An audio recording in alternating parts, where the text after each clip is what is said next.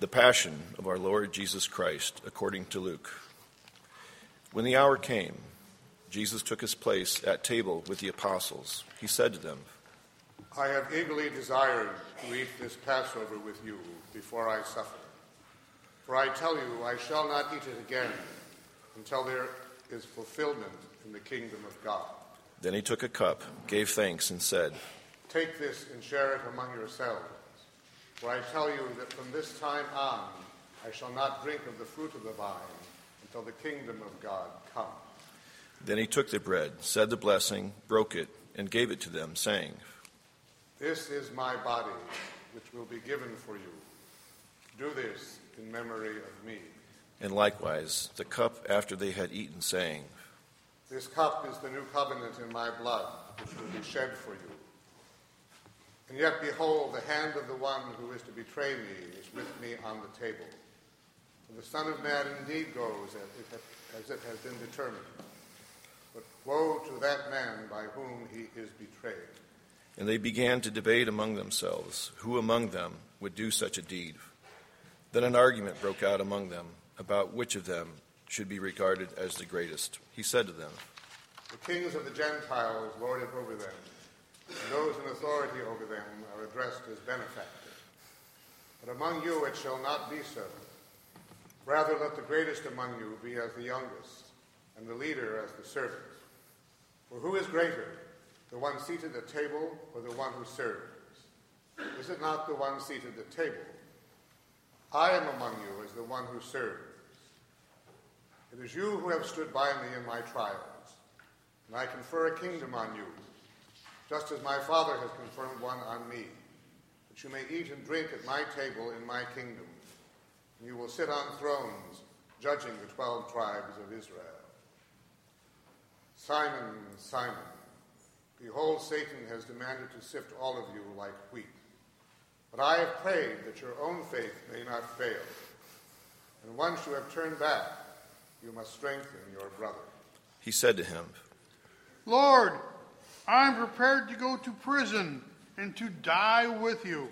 But he replied, I tell you, Peter, before the cock crows this day, you will deny three times that you know me.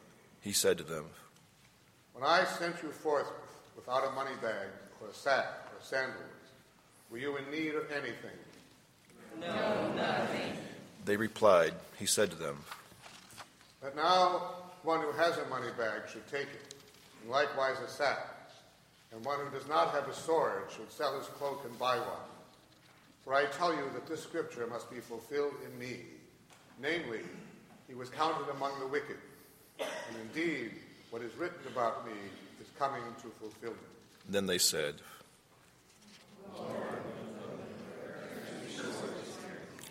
But he replied, It is enough. Then going out, he went, as was his custom, to the Mount of Olives, and the disciples followed him. When he arrived at the place, he said to them, Pray that you may not undergo the test. After withdrawing about a stone's throw from them, and kneeling, he prayed, saying, Father, if you are willing, take this cup away from me. Still, not my will, but yours be done. And to strengthen him, an angel from heaven appeared to him. He was in such agony, and he prayed so fervently that his sweat became like drops of blood falling on the ground. When he rose from prayer and returned to his disciples, he found them sleeping from grief. He said to them, Why are you sleeping? Get up and pray that you may not undergo the test. While he was still speaking, a crowd approached, and in front was one of the twelve, a man named Judas. He went up to Jesus to kiss him. Jesus said to him, Judas, are you betraying the Son of Man with a kiss? His disciples realized what was about to happen, and they asked, we strike with the sword? And one of them struck the high priest's servant and cut off his right ear. But Jesus said in reply, Stop, no more of this. Then he touched the servant's ear and healed him. And Jesus said to the chief priests and temple guards and elders who had come for him, Have you come out as against a robber with swords and clubs? Day after day I was with you in the temple area, and you did not seize me. But this is your hour, the time for the power of darkness. After arresting him, they led him away and took him into the house of the high priest. Peter was following at a distance. They lit a fire in the middle of the courtyard and sat around it. and Peter sat down with them. When a maid saw him seated in the light, she looked intently at him and said, This man too was with him. But he denied it, saying, Woman, I do not know him. A short while later, someone else saw him and said, You too are one of them. But Peter answered, My friend, I am not. About an hour later, still another insisted.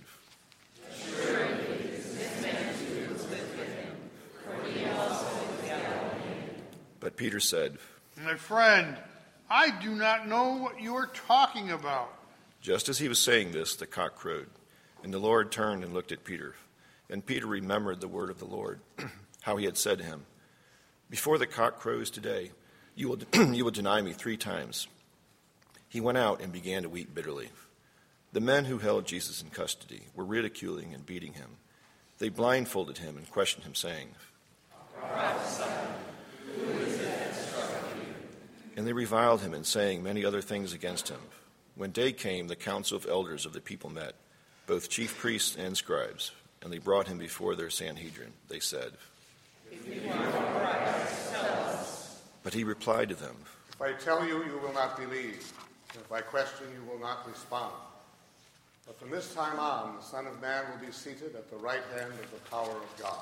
They all asked, Are you the Son of God? He replied to them, You say that I am. And then they said, What have we had testimony? We never heard from Then the whole assembly of them arose and brought him before Pilate. They brought charges against him, saying, We found this man pleading our people. He opposes paying the tax to Caesar and maintains that he is the Christ, a king. Pilate asked him, Are you the king of the Jews? He said to him in reply, You say so. Pilate then addressed the chief priests and the crowds. I find this man not guilty. But they were adamant and said,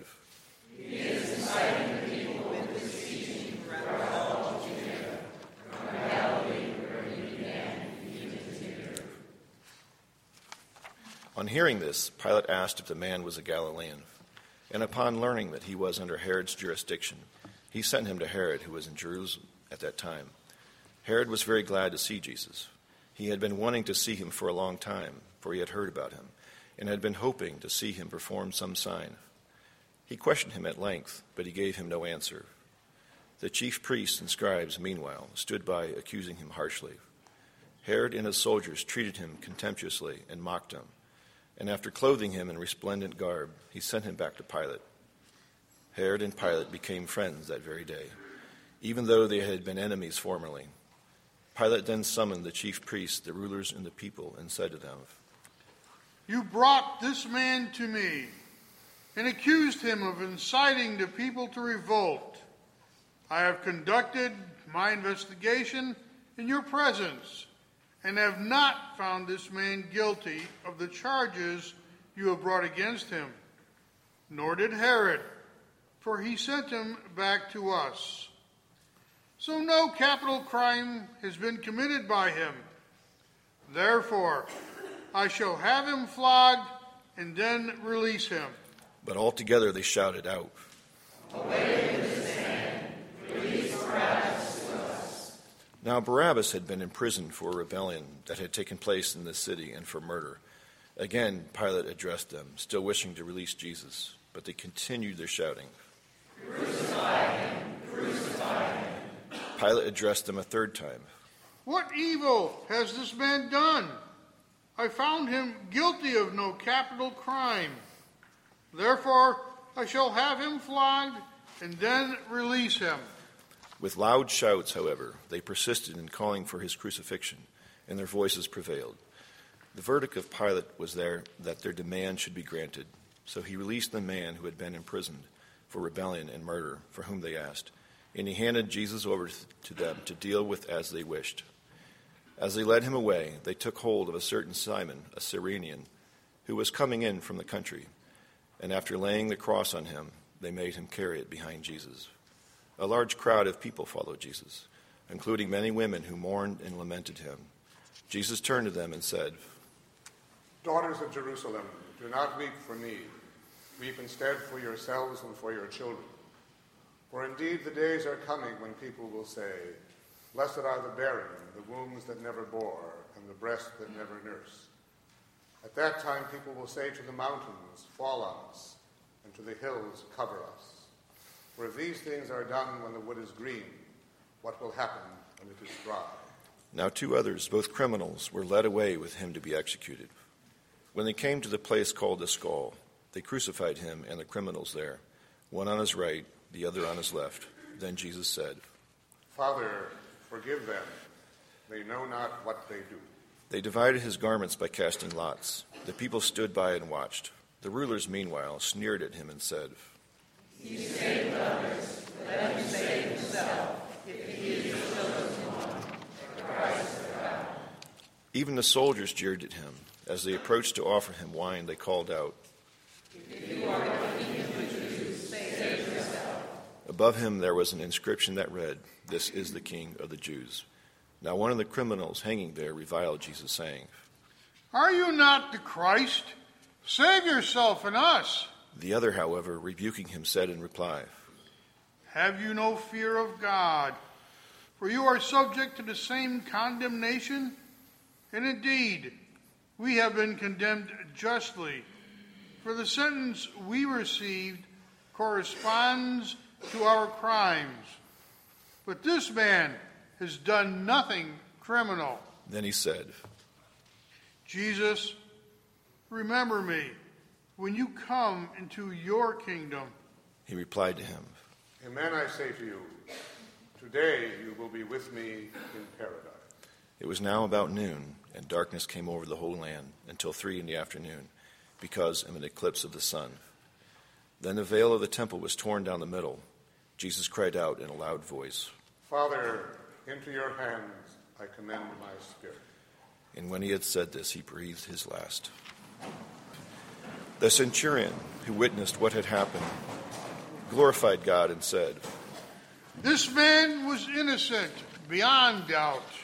When all the people who had gathered for this spectacle saw what had happened, they returned home, beating their breasts. But all his acquaintances stood at a distance, including the women who had followed him from Galilee and saw these events. Now there was a virtuous and righteous man named Joseph who, though he was a member of the council, had not consented to their plan of action. He came from the Jewish town of Arimathea and was awaiting the kingdom of God. He went to Pilate and asked for the body of Jesus. After he had taken the body down, he wrapped it in a linen cloth and laid him in a rock hewn tomb in which no one had yet been buried. It was the day of preparation, and the Sabbath was about to begin. The women who had come from Galilee with him followed behind, and when they had seen the tomb and the way in which the body was laid in it, they returned and prepared spices and perfumed oils. Then they rested on the Sabbath according to the commandment. The Gospel of the Lord.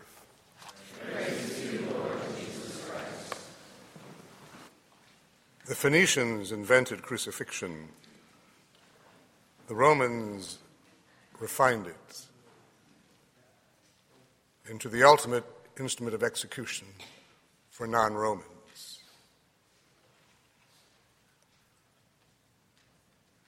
Those that were crucified would cry, they would curse God, curse their parents, curse the day they were born, spit on those who were beneath them.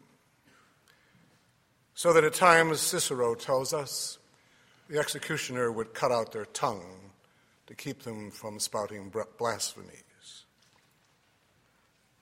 It was something that terrible. The Romans would choose it for execution, and God would choose it for our redemption.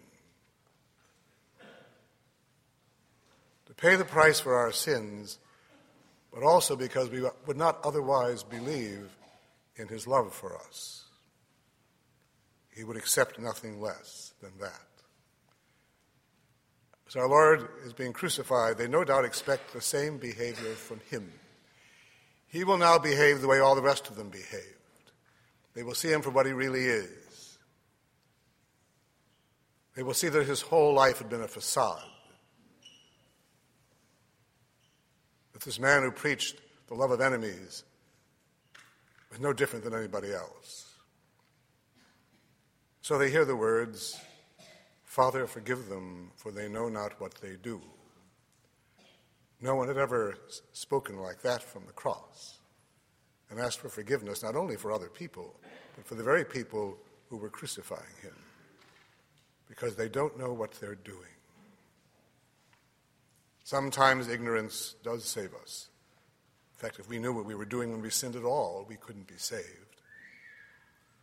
But those words of forgiveness have a meaning for one person in particular, even though they're addressed to all of us. That thief on the right hears them, someone who up until this time probably thought that he was unforgivable, given what his life had been.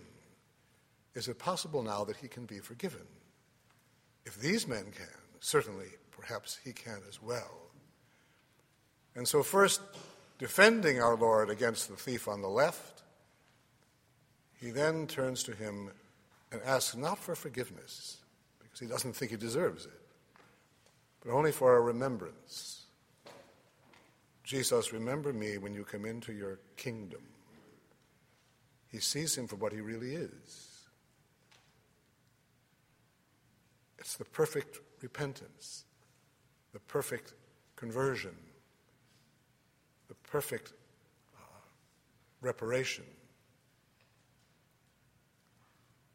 And the words back Amen, I say to you, today you will be with me in paradise. Well, as I've said before,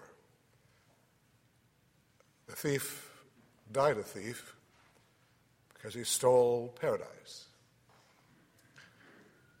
And paradise can be stolen again. Let us pray. Almighty Father, we come before you, rejoicing in the victory of your Son and trusting in your love and mercy. For the church throughout the world, that she will always be a visible sign of God's redemptive love, we pray to the Lord. Lord for all nations of the world, especially our own, they will receive that love joyfully in repentance, we pray to the Lord. Lord for all those who are sick and suffering and dying, that in their suffering they may know that they are united to the redemptive love of Christ. For those who are greatly tempted, for those who have rejected that love, we pray to the Lord. Lord for greater respect for human life, especially in the womb, we pray to the Lord. Lord For an increase in vocations to priesthood and the consecrated life, those young men and women who will choose to be visible signs of God's redemptive love and sacrifice, for a greater reverence for the sacrificial nature of marriage and the single life, we pray to the Lord. Lord for our bishop, priests, deacons, and seminarians, and for the American hierarchy, that they in particular, having spent time the, with the passion of our Lord, may then be visible signs of it. We pray to the Lord. Lord For all those working on our building project, that they will remain safe. We pray to the Lord. Lord For the souls of all the faithful departed, especially our relatives, friends, and benefactors. For all who have died in the battlefield, all victims of violence, terrorism, and natural disaster. Eternal rest grant unto them, O Lord. May they rest in peace. Amen. May their souls and the souls of all the faithful departed. For all of us here, that as we begin this holiest week of the year, we may focus on greater conversion and greater repentance, that we may celebrate the Lord's victory with greater meaning, we pray to the Lord. Lord we now join our prayers to those of the sorrowful mother as we sing.